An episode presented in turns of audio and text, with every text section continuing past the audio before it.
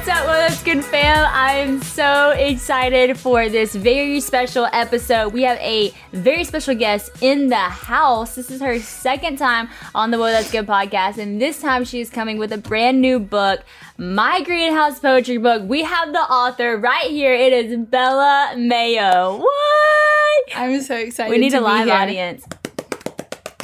Um, no, I, it's actually really funny too because I was like going to say Bella Rob, and then I was like Bella Mayo. Like you have a new last name. I know it's so exciting. That it's like is- the perfect timing too. it's the perfect timing, and I actually love when I was reading the book how it says like Mayo at the top. I know it's so fun. It's like so different, in like every time I even see it, I'm like, whoa, this it's is crazy. so sweet. It's so sweet. Well, we're gonna have a great conversation. This is also Bella's birthday week. What up? So birthday week, we got a book coming out, and she's just turning 19. So you've accomplished a lot in your young years of life. Um, I have to say, when I was reading this book, I was absolutely shook, y'all. Like.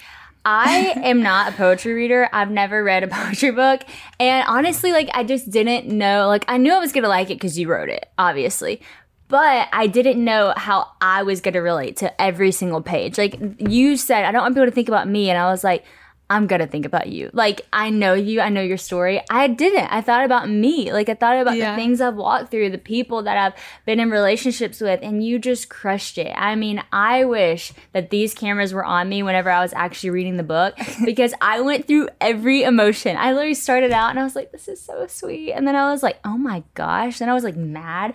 Then I was like, are you kidding me? And I was laughing out loud because you're a savage. And then I was like, yes, hope for a future. Then I was like, no, we're going back. Then I was like, no, we're moving forward. Like, it was just like all the emotions. And Yeah. I just loved it and could not sing more praises. I got on Instagram and just told everyone how awesome it was.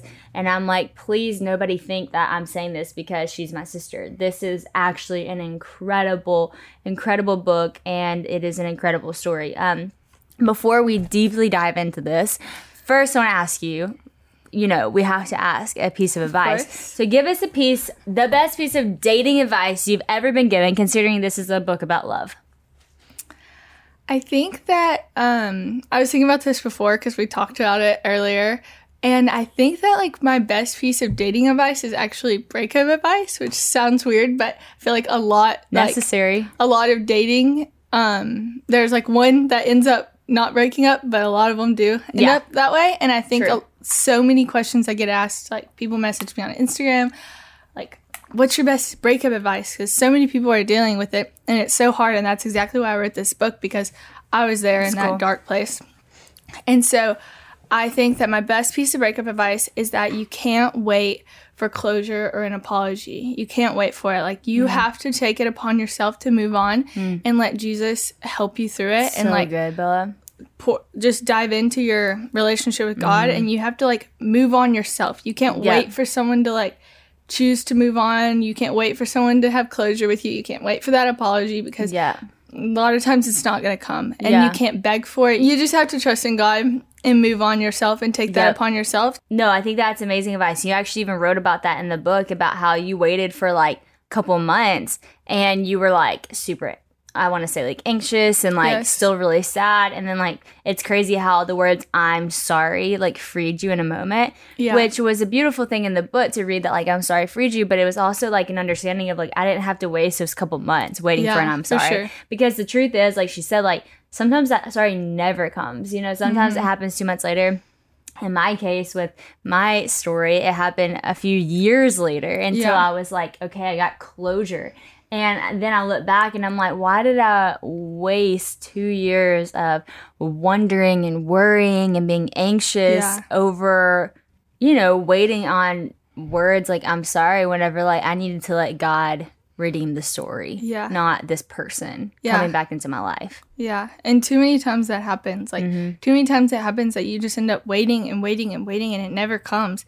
And you're losing these great years Yeah. that could be awesome, Yeah. fun years filled with new experiences Yeah. and new relationships and new people, Yeah. friendships and love and like all of that that you're wasting just waiting for someone else to Waiting. grow up. on When it really i'm sorry it's you that needs to just move on, you know? sheesh Don't don't you snap in the Yes. poetry world? Snaps. Um, okay, I have to say, I know you probably better than anyone besides your husband and our mom.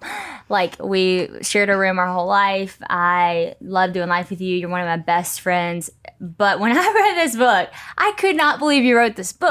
I was like, like I talked to you and like like you're deep. Like you're you're wise. Like don't get me wrong. I've always known that. But this was a different level. This was something special. I didn't even know mm-hmm. you talked like this. Like I didn't even know this was a part of you. Yeah. So how did you write this book? How did you even get inspired to write a poetry book? And I know Yeah. I know you're really deep and like thoughtful, but like how did this happen? Yeah, it's so funny because so many people say that. Mom has said that. My other best friend, when she read it, she was like, You were this deep? And I was like, I know. It's funny because you don't know it. But, anyways, when I was in, in high school, I was a freshman in high school, and I had this deep fear that, like, someone was going to read my journal. Like, You did. someone, I had this fear. You like, did. if someone was going to read my journal, it was going to be like the worst moment of my life. I just had that fear.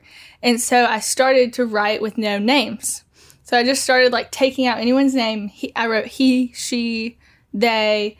I wrote I, you. Like I wrote letter form. You did this to me, and I felt this, and I started writing like that, which in turn just I guess turned into poetry, and I hmm. didn't even realize it. That's cool. And so I have a whole entire book from the first year I started that that has not a single name in the whole entire book. wow. And it's really funny because before that, I was the person who was like, so and so did this and da da da in my journal. But You did. I just had this fear after that. For some reason, once I got into high school, that someone was going to read it. So I started writing like that.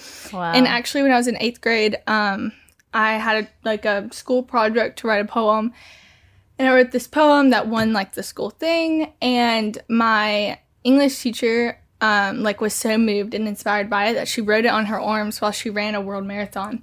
wow. Um, it's actually the one The I talked about in the last I love um, that poem. podcast. So um, that happened, and I think I just kind of was like motivated and encouraged, like Yeah. that my poetry could do this, could inspire someone that Mm-hmm. much to like feel like they could get through such a hard thing in Mm-hmm. their life, like a world marathon. Like Yeah. if someone could write that on their arms and it make them like help them get through it, then like yeah. I wanted to do that forever. Yeah. So For those who didn't listen to the last podcast, can you remind them of what that Yeah. poem said? Yeah, um, that poem I wrote said, um, I'm a lion finding my roar. I was once a shadow, but now I'm much more. I will no longer be silent. I will no longer be still. I am a lion who found the roar. I love And that so one. that was the first poem I ever wrote. Mm-hmm. I love that. That's crazy, Bella. It's, it's so impressive. And most of this book she literally wrote when she was 15 years old. And it's crazy because you would think a 15 year old doesn't understand love. Like they don't understand like what you go through. No, no, no, no. Let me tell you, she nailed it for every age. And I think that's the Holy Spirit because you were able to articulate things that people that um, are 40 are walking through right now, or 50 are walking through right now. Th- people Yeah. in their mid 20s, people who are 15, like you cover such a broad um, group of people. Um, why my greenhouse? Why is it called that? A lot of people ask that, and um, the reason that it's called that is actually in the book. Um, the first opening poem and the closing poem both talk about this greenhouse. And my thought on the greenhouse was that you grow and you grow plants and you grow all this stuff, um, but one day if you move, you have to move it all. You know, you have to pack it up. If it if it stops growing and all this stuff, if you don't water it, if you don't take care of it, if you don't nurture it, it wilts, you know? And so that was kind of my idea for it. So the opening poem says, My garden, absolutely mesmerizing. I come in, I water you, I shower you with light and sun all of my days in order to grow you to your best you. My greenhouse that never stops growing, just like a real life garden, I could look at you all day long. I love it. And so that opens the book with all the happiness and joy. And the book goes through five different stages um, falling in love, loving, heartache, second chance, and heartbreak. And so then once you get through the heartbreak, um, it ends on a really hopeful note. And so after that, it closes with The day has come to pack up my greenhouse and move on to the next. The child in me kicking and screaming, not quite ready to leave its home. The mother in me sad but holding a smile, knowing it's for the best. and all of me, grateful for the days of happiness in my sweet little place, and equally grateful for the days of frustration. As I box up all the sweetest memories, as I box up all the growth, and leave behind all the pain, I say goodbye, my greenhouse. It's time to plant somewhere new.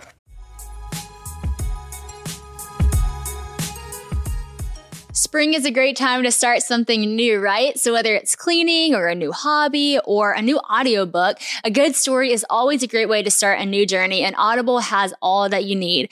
I come from a family of great storytellers, so I know Audible is the home of storytelling, which is where I want to be. Audible lets you enjoy all your favorite audio entertainment together in one app. There's always something new to discover or you can rediscover some of your old favorites. Audible has an incredible selection of audiobooks from every genre like bestsellers bestsellers, new releases, memoirs, mysteries and thrillers, business, and more. It is the destination for mind blowing entertainment with selections of mystery and thrillers that will keep your heart racing.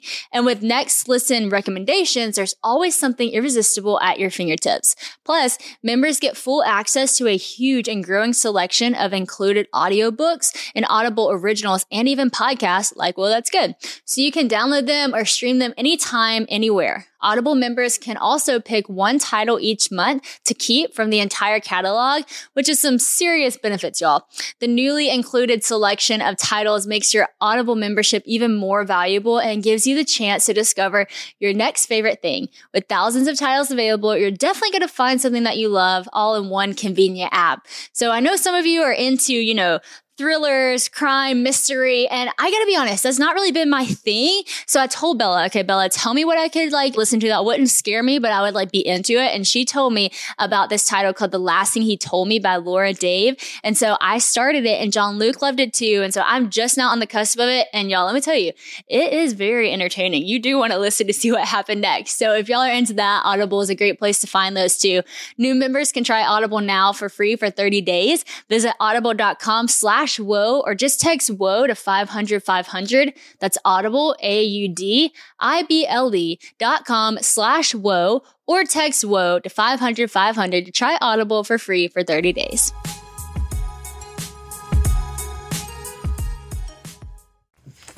Dang, and she did. You did yeah. put Sarna. You got a ring on your finger. Yes, I do. Um, so uh, that's what I love about the book, and we'll talk about. I want to go through actually a lot of it, but first, I want I want to hit on what you just said. I wanted to end hopeful, and yeah. that was like a really important thing for you because a lot of poetry books don't end that way. It's like they yeah. end on a really, which I I haven't read, but I've heard they end yeah. in a very like somber note or kind of sad or like mm-hmm. what just happened or I'm totally in my feels note.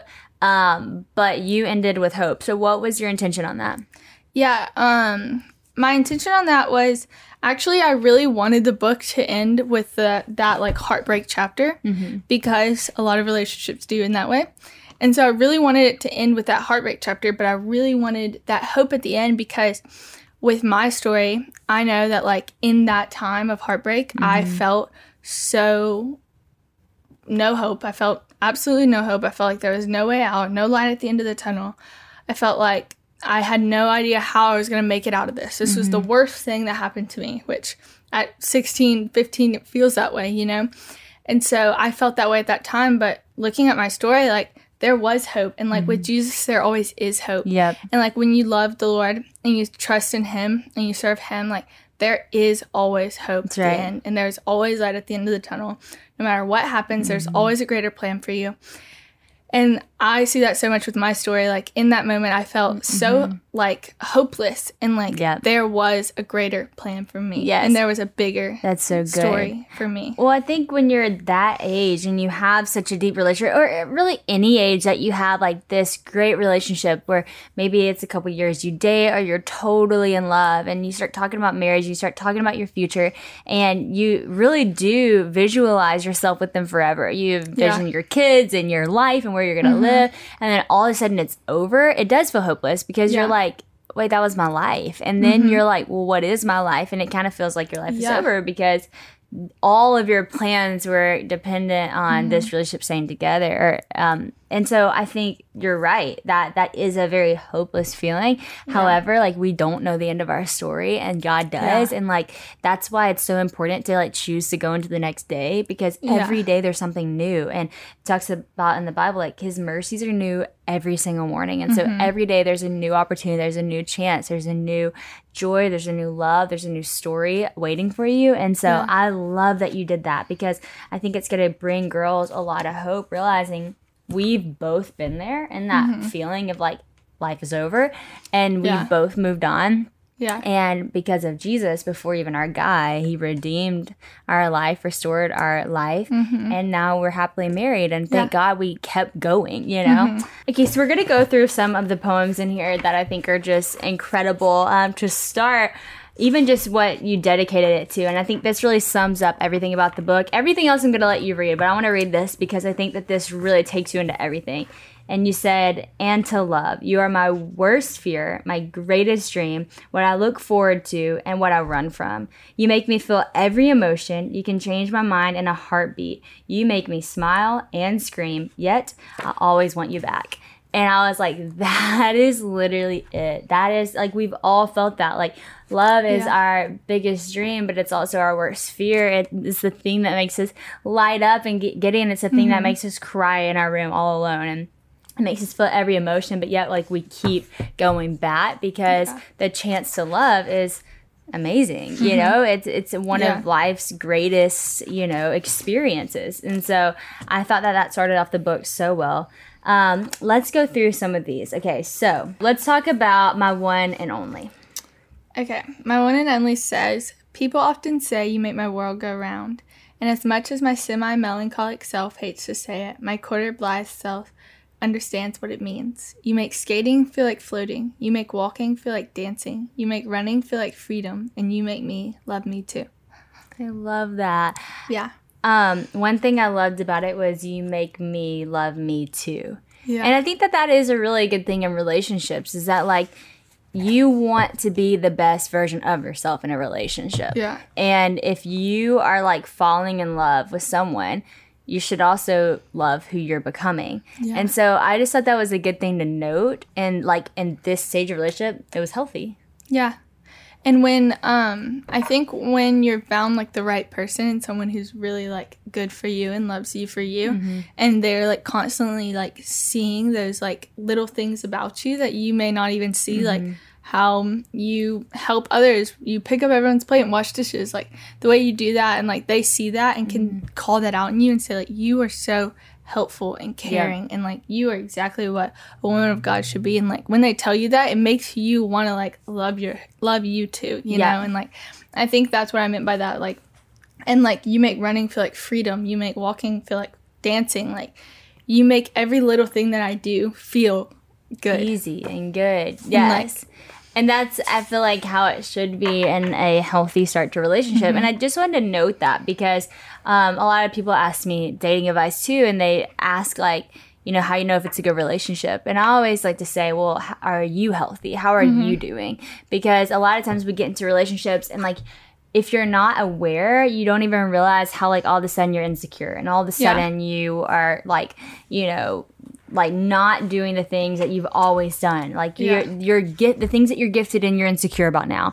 And Yeah. like I love that you said like uh, you loved yourself at that time. That's a good thing. Mm-hmm. That's a good thing to be like proud of who you are. But um, it doesn't stay that way throughout Yeah. Mm-hmm. the whole book, and I think that's what I want to note later. But it did start that way. So let's continue on.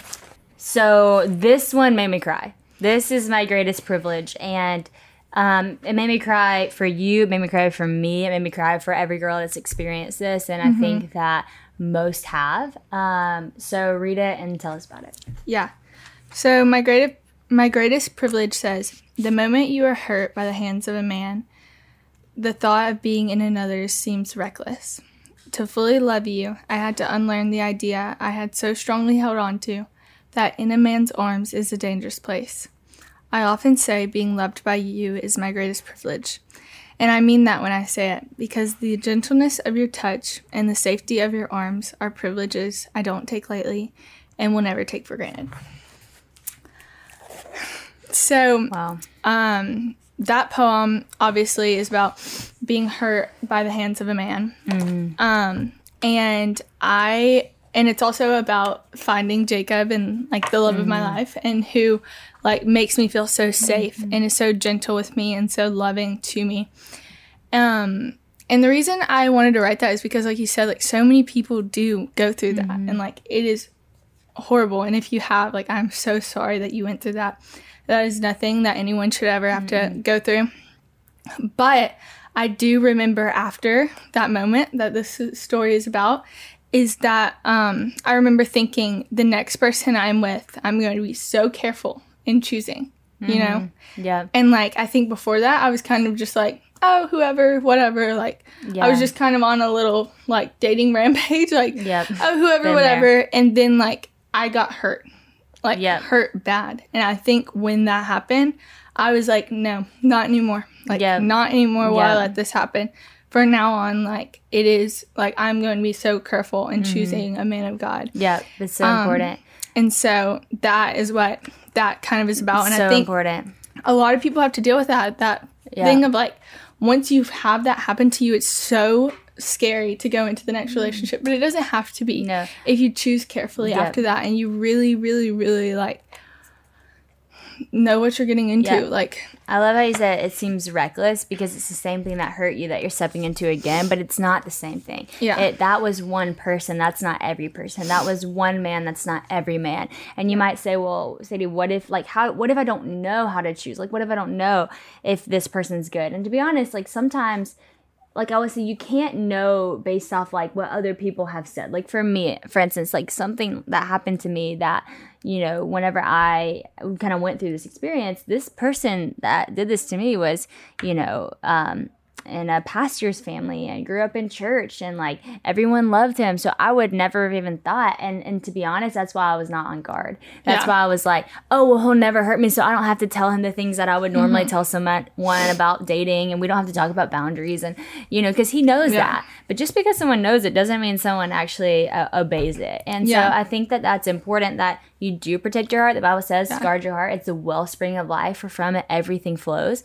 And so it's like, yeah, you do have to guard your heart. And if you just continue to go into relationship after relationship and you don't um, stop to have important conversations and actually see the person for who they are, you will get hurt. Yeah. Um, And I'll say too, you could also read this metaphorically. Like Mm-hmm. it could also be by the hands of a man as being like emotionally. Yeah. Like people get hurt emotionally so bad that you would have the same reaction. Oh, I don't want to yeah. get in another one after that. Like I don't want to get in a relationship after Yeah. that.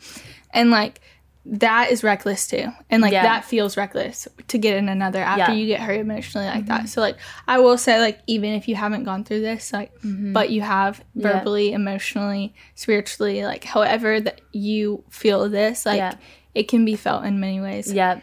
I love that in the book you talk about kind of your dating rampage, which I did that too. And Yeah. it's like after we had this great love, this person that we really, Yeah. which we'll talk about later, the, the one person that we really fell in love with, it was like we were constantly chasing that again. Yeah. Even though it was reckless, even though Yeah. it hurt us, even though it was bad, we wanted that love again Yeah. because once you feel that, you crave that. Yeah. And that is really what got both of us hurt. And so I think that we need to talk about a key point in dating right now of like if you're going to continue to date, like you have to become a healthier version of yourself before you step into another Mm-hmm. relationship because a man cannot provide for you the things that only Jesus can. Yeah. He can't heal your heart. He can't redeem the story. He can't like he can be a part of the redemption story. He can be a part of the healing, but he in and of itself himself cannot come in and be like your complete God because he's not Yeah. God, you know? Yeah.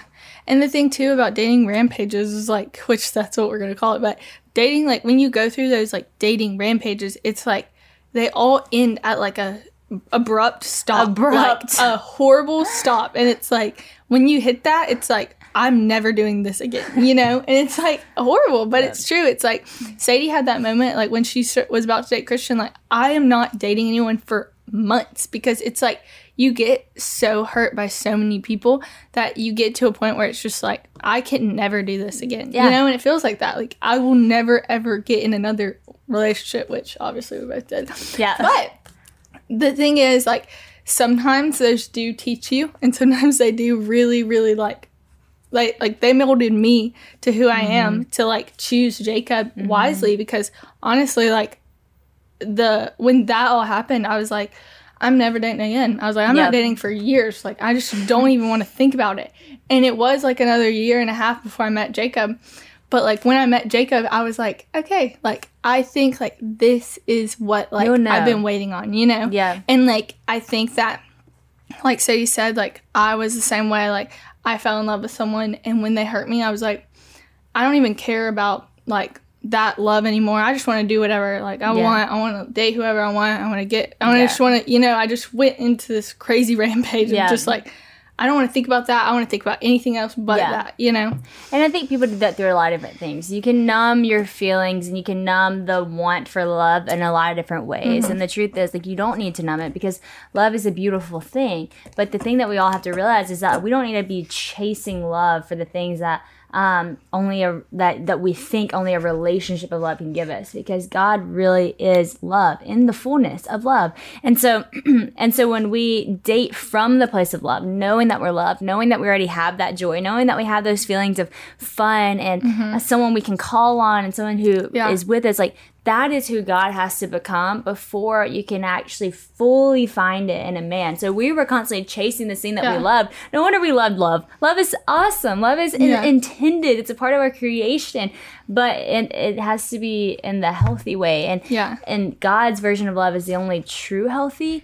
And then in relationships, it's going to be a little broken, but having God in the center it keeps Yeah. it so so good. And I think one thing that we can talk about too, and I know we have to move on, but for me, after my little dating rampage, and why I was so adamant on like not moving on and not dating someone again the day before I met Christian, is because I didn't trust myself. I was mm-hmm. like, I is not only even a man anymore. I don't trust me. Like I don't think I'm in a good place. Like I I don't trust the way that I do relationships. Um, I don't trust the way that I even like. Sometimes I, I feel like I can't read people well. I feel like I don't. I'm not setting myself up for success.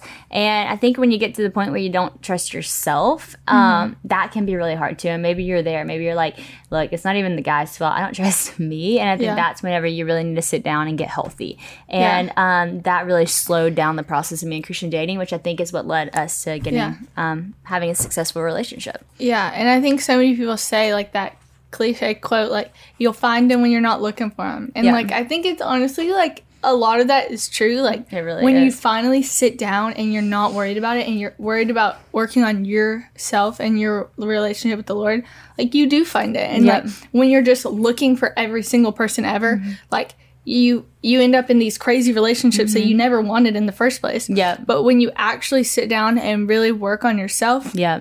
Work on your relationship with the Lord and focus on who you're with and not with just someone. Yeah. Like I think the moment you realize you don't need a boyfriend, you don't mm-hmm. need a guy, you need the man of God that is for you. You don't need Yeah. just a boyfriend. Like Yeah, and I think no. I so many times was like I just want a boyfriend. need Like, a I just want a status. boyfriend. Like I don't I didn't need that. I needed the person, a good person, like a good man. I didn't need just Yeah. to have to be a Amen. girlfriend. You know, like Yep, that's so good. Mom always says that you can only change you, you can only Mm-hmm. control you. And that's so true because a lot of times we're like, oh, well, if this guy would just do this and if this person would just do this, then I'd be happy, then I would be secure, then I'd be that. Mm-hmm. Like, don't let your feelings of what you know you need in life to be contingent on another person responding, you Yeah. know? Um, well, anyways, we could talk about this all day long, but we have to move on. I really liked. Um, well, we could really talk about both of these, but my shapeshifter part one, uh, page forty six and forty seven, my warrior, which my warrior is kind of short.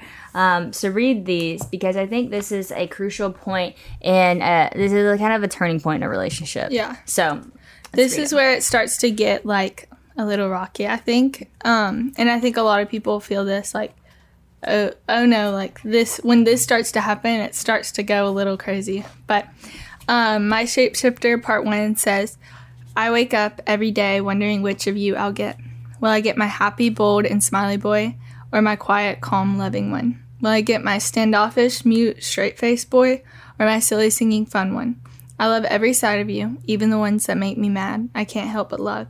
You are a mystery book I can't stop reading.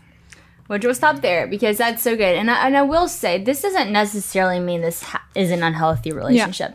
Like me and Christian, some days, like, we're really happy and it's really fun and we're dancing and we're singing. And then some days we're just like, Yeah. blah, you know? Sure. And like that's the life. Like you're gonna have emotions and you're gonna have moods and stuff like that.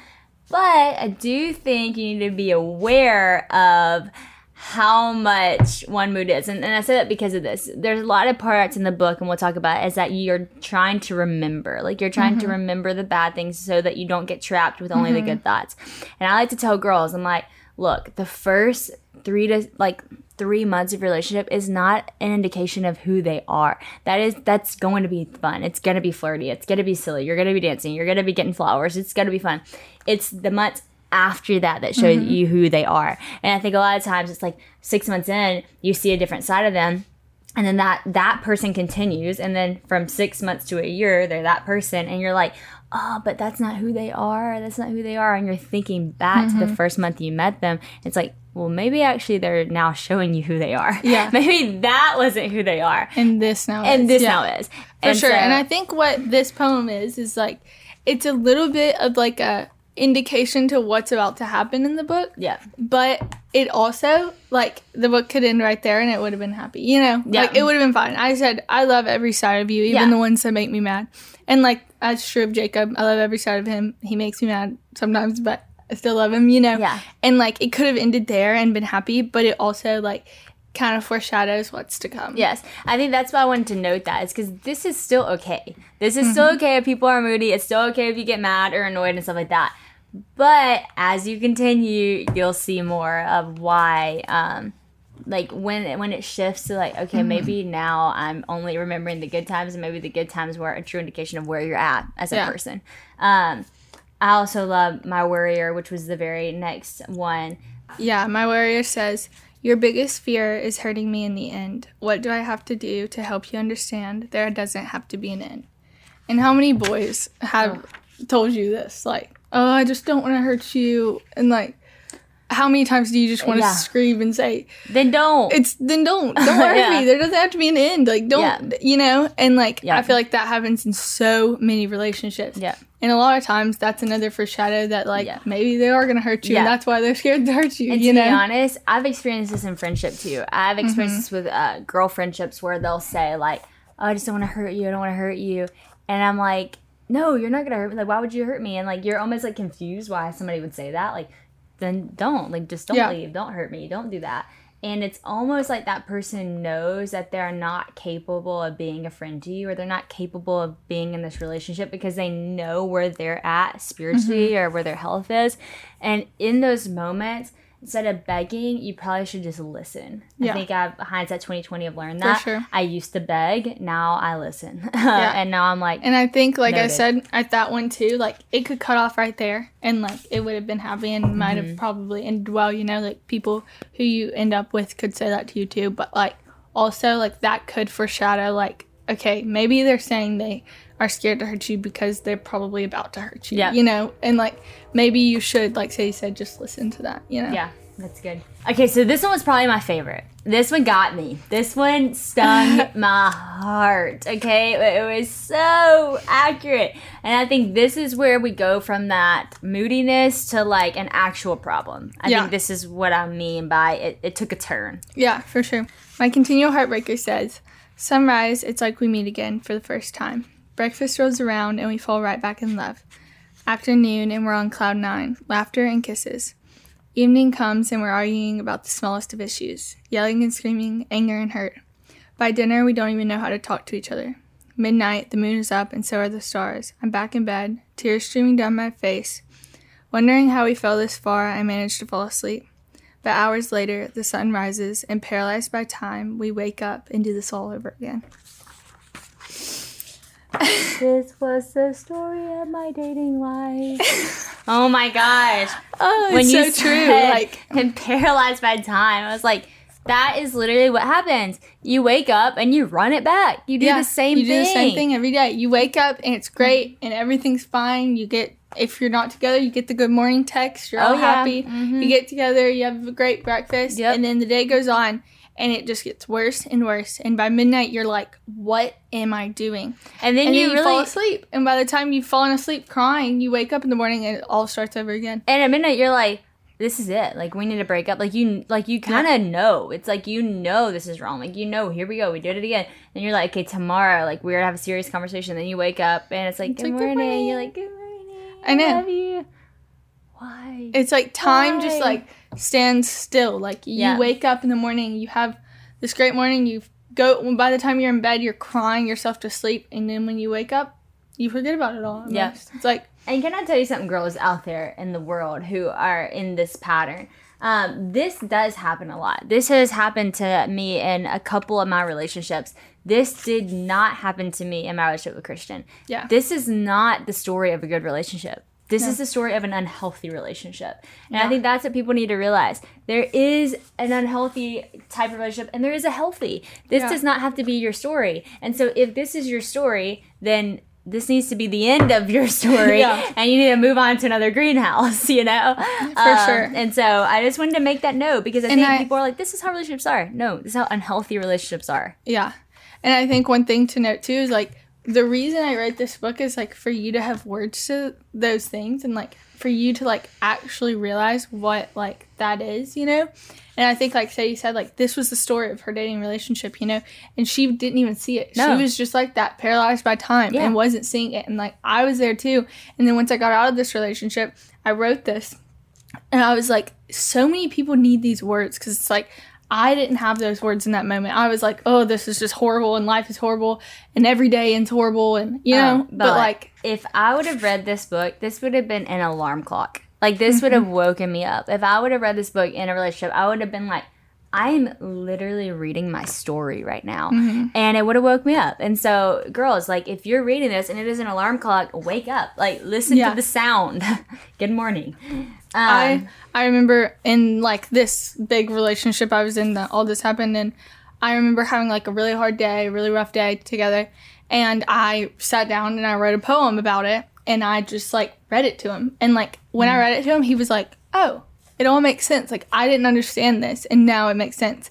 And Wow. that's what I like wanted with this book is like for girls to like have a way to like express themselves if they don't have those Yeah. words, you know? Cuz Yeah. like a lot of times you don't have those words and if you need my words take them like use mine like I, Yeah. I like i used them they were great you know they helped me you know yeah. so That's so good, Bella. Okay, so you talk about this inconsistent love, and one thing that I thought was very important because this is something to majorly know if you're in the situation, is you said, "I can't sit at a stop sign peacefully anymore." Because this relationship was taking every part of your thought. Yeah. And I've totally been there where it's like you're so into this relationship where like it's maybe even manipulative, it's maybe all consuming, it's hurtful, you've said things, you're arguing constantly. So you're constantly playing it all in your head. Yeah. And like what what could you say? What should you have said? Why did he say that? What hurts you're dealing with? All this stuff. And it's so consuming that like you're never at peace. Yeah. And I remember there was a time in my relationship when I was about to end it and someone asked me, um, Sadie, do you have peace? And I looked her in the face and I said, I'm going to be really honest with you. I don't even remember what peace feels like. I, I can't remember the mm-hmm. last time I felt peace. yeah That is not good. That is not healthy. In fact, Jesus, it, it talks about this. Part of the fruit of the Spirit, the Bible talks about this, is that there is a fruit of the Spirit of God that is peace. And so when Yeah. you're living in a healthy relationship or you're living within um, a godly relationship, part of the fruit of that should be peace. And so when I was in this relationship for years and I couldn't remember what peace felt like, that should have told me this is not a good relationship and this is not the relationship I need to be in because this is not a relationship that God is in. You yeah know? for sure I love that. Yep. Um, well, I love that you said that because I think that that is a wake up call for people. Now, my indecisive one. I think this is um, important, mainly the last thing that you said. yeah so the whole poem talks about how like someone just like you don't get to just have me when you want me. Mm-hmm. Not everything is on your terms. Like that's what this is talking about. When she's not responding all of a sudden you miss me. I don't deserve that. Because if this is how someone treated my friend that would be exactly what i would tell her. You don't deserve that pretty girl.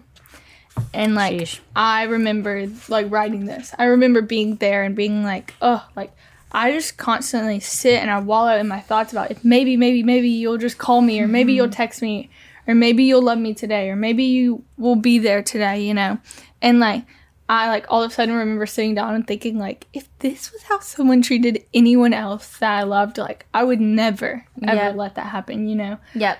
That's what I always tell girls whenever they say like, but he's my best friend and I'm like, but does any one of your best friends treat you like this? Yeah. No, then then this is not your best friend. This is just your emotions, you know.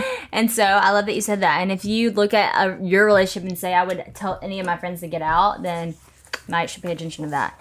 Yeah. Um. Okay, let's move on. I want you to talk about my straightforward love. So my f- straightforward love um, is talking about how someone once told me that you could be with someone a billion times better than me, and I told them, "No, I don't want better. I just want you." And I said, "Foolishness." Looking back, I think, how do you not know you're better than that? But the truth of the matter is that that is what love does to you.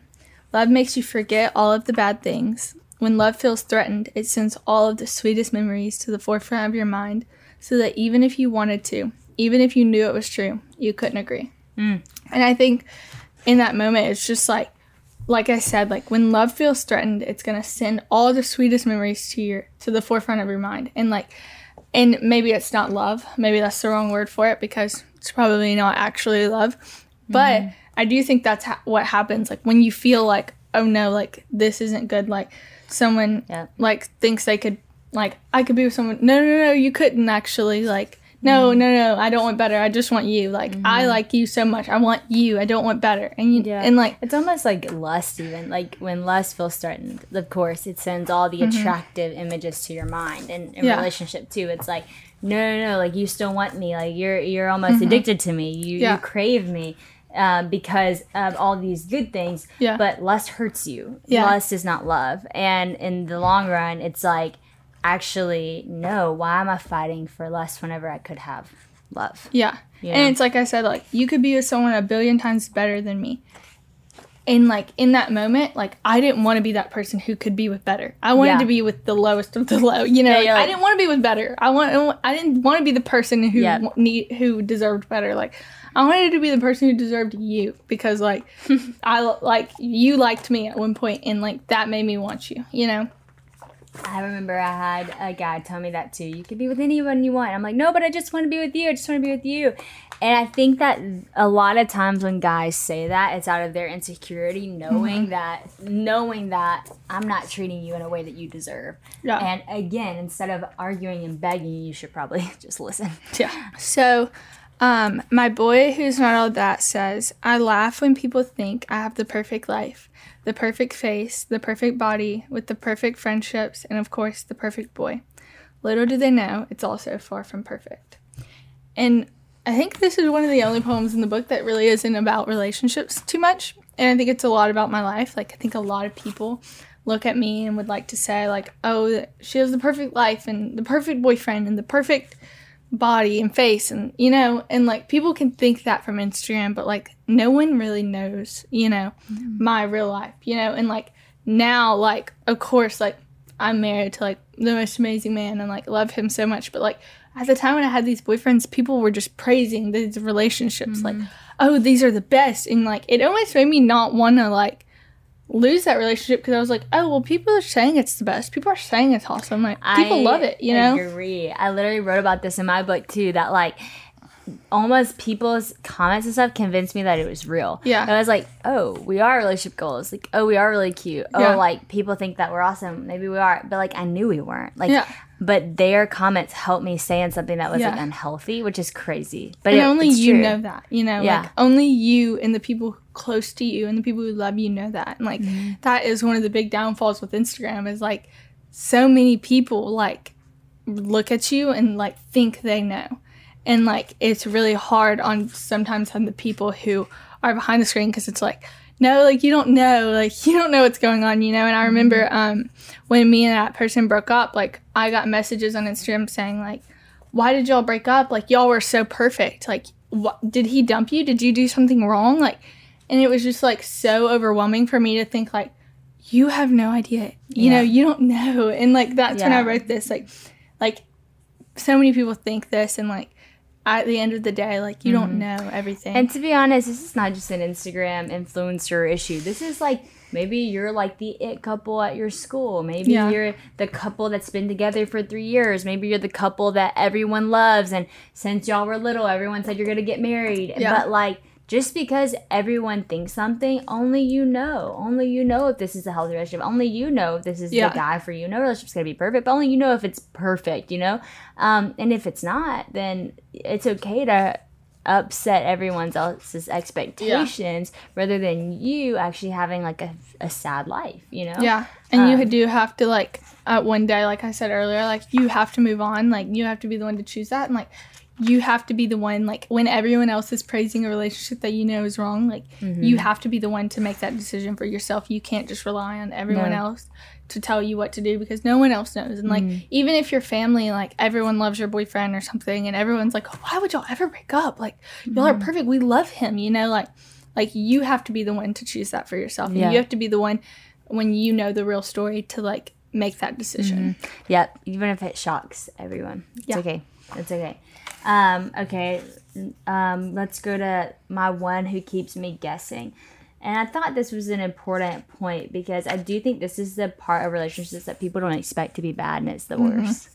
Yes, because I think a lot of times the first things I said I noted are like the ones everyone thinks about, and you don't think about this next one. But it says, um, "The fall, the love, the ache, the break, the the worst of them all must be the wondering." Hmm. And I think that's so true. Like the ache and the break are horrible, but like the wondering what's gonna happen Like, is what is he thinking? What Or is is he he, gonna get another sh- Yes. relationship? Is he gonna call me? Is he gonna text me? What does Yes. this mean? He did text me. Uh, are we gonna give it together? Has he changed? Yeah. Blah, blah, blah. Like, and that's the whole thing on closure too it's like it's like you can't just wait on someone and you can't just wonder and wonder and wonder and wonder and wonder like at some point you have to just say okay it's over like i'm done i'm moved Yep. on like even if you aren't i'm moved on like yeah. i can't sit here and just wonder Yeah. all day long And some of you might wonder, how do I stop wondering? How do I stop Yeah. my mind from going there because my mind is constantly thinking about him. It's constantly thinking about what we were. It's constantly wanting to go back. I mean, literally the Bible tells you have to take captive your thoughts. Like mm-hmm. take them captive. Like shift your thought pattern. And to shift your thought pattern, you actually have to like shift it. You have to say something. You have to say like like in your mind or out loud like nope like i used to say nope like out loud because i'm like i'm not gonna think about that anymore Yeah. and i would think about the verse like think about whatever is true whatever is lovely whatever is pure whatever is admirable whatever is stressful like think about these things and honestly Yeah. that verse is like pretty long it has so many words that sometimes i'd forget the verse but it would help me get off the Yeah. thought pattern i'd be like whatever is true whatever is lovely whatever is kind Yeah. and like even just having something to like combat the thoughts of relationship helped me to move forward and so Yeah. I think you need to get something in your mind that you think about when you Mm-hmm. think about that person. Yeah, and we weren't actually going to read this one, but it just came to my mind. Read it. Um, but it's on page 82, it says, My Unreliable Boy. And it talks about where do we stand in the wondering? When, where do we stand when I don't know if you're coming home? When do I get to say okay enough? When do I get to set, call but you said forever? When who do I get to c- run to when your love runs out? Who do I get to tell when you say it was a game? What do I do when it's just me left with the wondering, left without? Hmm. And like the truth is, when you're left in wondering, you're left without. Like you're left hmm. without someone. You're left without something. Mm-hmm. You're missing. You feel like you're missing something. Yep. And like the truth is, you're not. Like Mm-hmm. you have the Lord, and like if you like have the Holy Spirit in your heart, like you have peace and joy and patience and mm-hmm. kindness and goodness, and faithfulness, self control. You know, you have all these things, and you have a friend, and you have Yeah. a companion, you know, and like, and in that time, like a feeling like you're just wondering, like you feel like you're missing something, but Yeah. like you have to rest assured that you're not, mm-hmm. you know? And isolation is like one of the most dangerous places to be. And I think the wondering is the only place that you're really left alone because with the fall and the break and all those things, like people are in it with you. Like people Yeah. know you broke up, people know where you're at, people know it's hard. No one knows your thoughts. No Yeah. one knows that you're constantly thinking about this person, that you're constantly thinking about what was, that you're constantly thinking about the hurts or the or the good times or whatever it is. Yeah. And so if you don't invite the Lord into your thought life because that's the only person who can be in, then you really are in a dangerous zone, you know, Yeah. because you're left with thoughts that can be totally irrational. Yeah. And I remember writing, like, who do I get to run to when your love runs out? And I remember writing that and the feeling of like, like who do I get to tell this to? Because like in that time I was also wondering. So I was like, if you come back, I don't want to tell everyone that mm-hmm. You stopped loving me. You know, like I don't want to tell everyone this. So like I'm wondering like who do I get to run to because I don't know who to tell. Like Yeah. you know, and I remember feeling that so deeply. Like I don't want to tell any. Like I didn't tell. I was like I don't want to tell anyone I broke up with them because I don't want anyone to think anything wrong. I don't want to think anyone to think that I was wrong or I did anything wrong. Like I hmm. just wanted to like hide from it all and like I didn't think there was anyone I could run to. But the truth is like you do need like isolation is such a scary place to be and like you need community and you do have to talk to people. Yeah, that's why even the Bible says like confess your sins to one another. Like Mm-hmm. even like yes, confess to God, but like also talk about it with like to a friend because you can't carry it all by yourself because if you do, like you'll make Mm-hmm. bad decisions because like what your friend does not have is the emotions that you have. So your friend can say, "Hey, look, I know this feels this way, but this is what truth is. This is Mm-hmm. an unhealthy relationship." And sometimes you can't see that and they can say, "Hey, you don't need to go back to that." Because I remember after I got out of this relationship that was not good for me that I was in for a while, um, years went by and then this person showed interest in me again and I almost went back and I remember somebody was like how how much do you like and like how much do you want to go back out of 10 I was like 10 but I had told this person everything bad. Like I had told them like all the bad things all the hard things the unhealthy things and she's like okay, like let's think about this for a second. Like, why do you want him so bad? And it was because I could only remember the good things. I could, and I was just, Yeah. And so your friend needs to be in on it with you because she can remind you, or, or your parents or your family, that they can remind you, like, hey, I know it feels this way. I know this is what your emotions are telling you, but the truth is, this is not a healthy relationship for you, and this is not you at your best. You know Yep. and you have to be willing to listen. So there was one that goes kind of with everything I'm saying um, about how like when you're not healthy, like it stills the essence of who you are. You know, like when you're in an unhealthy relationship, it can still the essence of who you are, and like only sometimes a friend can say that to you. It's like you're not being yourself. Like we're losing you, and sometimes you don't even realize it. And I think my love that left me really um, captures that beautifully. Yeah. Um, so it says, the weeks following the end of our flame were a blur. I was never fully there, and if my body was, it's safe to say my mind wasn't.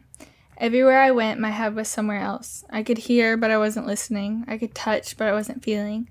I could watch, but I wasn't seeing. Why is it fair that no one got all of me because you wanted none of me?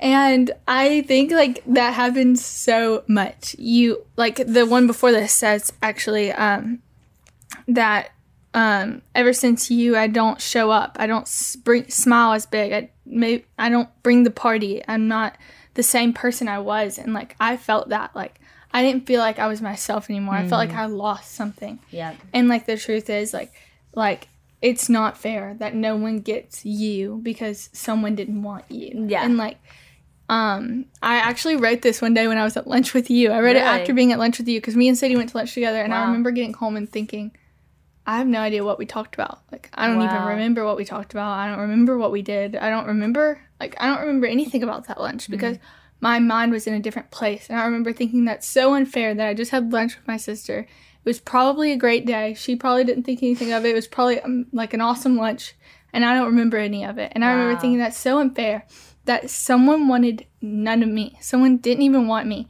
and like I can't give myself to anyone else because of that. You know? wow, that's so real. And the thing is, like, so many people do want you, and so many Mm-hmm. people do love you. Even me that day, like, I love you. I wanted to be at lunch with you, but Yeah. because this other person who didn't care for your heart is um, making you feel less than, like, you couldn't be present with me. And Yeah. I do think, like, y'all need to realize that, that just because one person doesn't love you doesn't mean you're unlovable. Just because one person didn't want you doesn't mean that you're unwanted. Like, there are people in your life who are outside of that one person with their own messed up problems who love you and want you and cherish you and see the things in you that God has put in you and wants to cheer you on. And so do not make your world so small that it revolves around one human. Yeah. that is very important. Yeah, for sure. And like just a few poems before that, actually, I wrote like, "How are you?" Everyone asks. Every part of me wants to say I'm so good, but I close my eyes. I hear my screams. I feel my shattered heart. I can see my tears, and I shake my head, swallow my pride, and say, "You know, I've been better."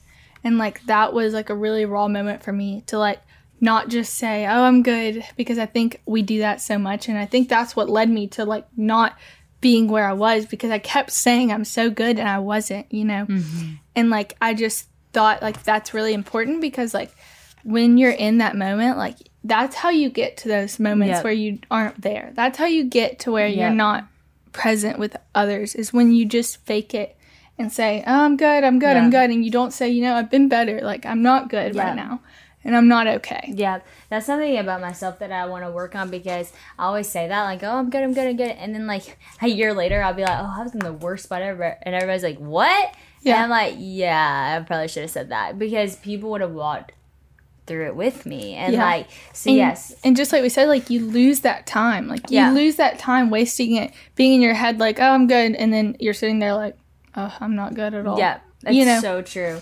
All right, let's read two more. Two more. This is one of my favorite ones as well. I think it's very crucial because it talks about remembering. And that's the thing I talked about. You forget. Like, you Mm-hmm. think you could never forget the pain. You think you could never forget the tears. You think you could never Yeah. forget how mad you were and how horrible it was. And then the minute they come back with a sweet text, you're like, gone. Yeah. I love you. Let's get back together. sure. Um, and that's wrong. And so I thought this one was was great. So let's read it. I close my eyes because my mind is playing a film. The opening scene pulls me in as it shows you flashing that pretty little smile at me. I laugh as it shows your eyes wandering around the room with the hope that they don't somehow meet up with mine. My heart races as I watch you throw me over your shoulder in the pouring rain and hurry me to the car. But even though I know the ending, nothing prepares me for the final scene. When you walk away for the very last time, with swollen eyes, I try to remember every detail. Every muscle in your back, every hair on your head, I must remember. For times like this, when I forget how cruel the ending is and I want to watch again, I must remember. Mm, it's so good because it's so true. You want to watch it again because you only remember the beginning, but then Yeah. when you see the end, you're like, oh yeah, that wasn't good for me. Yeah. Um, the last one I want to read is very hope filled, my past life, and I think that this is what I want to read because I want people to understand. Yes, you go through those things. Yes, it hurts. Yes, it sucks. Yes, it feels like the end, but it's not. And you will move on. You might be in the place right now, you're like, I will never move on. I can't move on. You don't know my story. We might not have walked in the exact shoes you walked in, but we have walked in some very similar. And so, um, this is your hope that you, there will be a day that you won't think about him anymore. There'll be a day where you don't cry over the heartbreak, and there will be a day when you look up and you see the love of your life, and Yeah. it's all okay. Yep. You feel like another lifetime. To merely think of you is an out of body experience. Me with you and me without you, two people I've known deeply. Although one keeps drifting further and further away, between me and you, I just can't keep up anymore. I love that. And I know there's more joy at the end of my past, but I thought that was good to just show you moved on. Like Yeah. you moved on. Your mind moved on, your heart moved on, your life moved Mm-hmm. on. And now you're sitting here. Let's actually think about you for a second. A married Yeah. woman in a healthy relationship with a good man. Not that Yeah. you won't have problems, not that you won't have annoyances, but but you're in a healthy relationship and the fruit of Jesus is in it. God is in it. And um, I'm so proud of you, and I'm so proud of you for articulating all of this in a book and giving girls the words to say and the to attach with the emotions that they feel that are sometimes uh, very hard to understand. You know. Yeah. And I just want to say to all of you, if you've listened to this podcast and you're like, I just listened to an hour of this book and I'm so inspired, I'm so encouraged. You haven't even read the half of it. Like that. That was some highlights that I loved, but everyone is so good. I, I really could have read all of them, but I don't want to give away everything in this book. And so please go get my greenhouse. It will um, help you through the the good times, the hard times, the unbearable times, and you know, send you forth into a great future. Maybe you've already moved on. You're like me and Bella. You're married. You're like, I'm good. I don't want to relive that. But it actually is very healing. It, it's Yeah. like it, it kind of reminds you of it, but in a sweet way. That, Yeah. hey, I, I went through that, but I'm stronger now. I moved on. And so I hope this encourages you. I know it will. Bella, you crushed it. Thank I can't you. believe you did Thank this you. at your age. And I can't, I, even, not even just your age, I can't believe that you did this because this is a gift to the world. And so thank you for writing this book. Everyone go get it. You can get it anywhere books are sold, right? Yep. Anywhere books are sold. Thank you so much. My real hope for the book is that it brings healing to anyone who reads it and it brings you words to your pain and words to your joy. And I hope that um, whoever reads this finds some sort of healing or even just some sort of joy just to Yeah. reminisce, you know. Well, Um, but That's anyways, yeah. exactly- Anywhere books are sold. what you did. Anywhere books are sold, go get it. And follow Bella on Instagram. Bella, what is your Instagram handle? Is it just Bella It's Rob? Bella Rob Mayo. Bella Rob Mayo. Rob Go Mayo. follow her. Keep it with her life because it's awesome. Thank Bye, guys. you.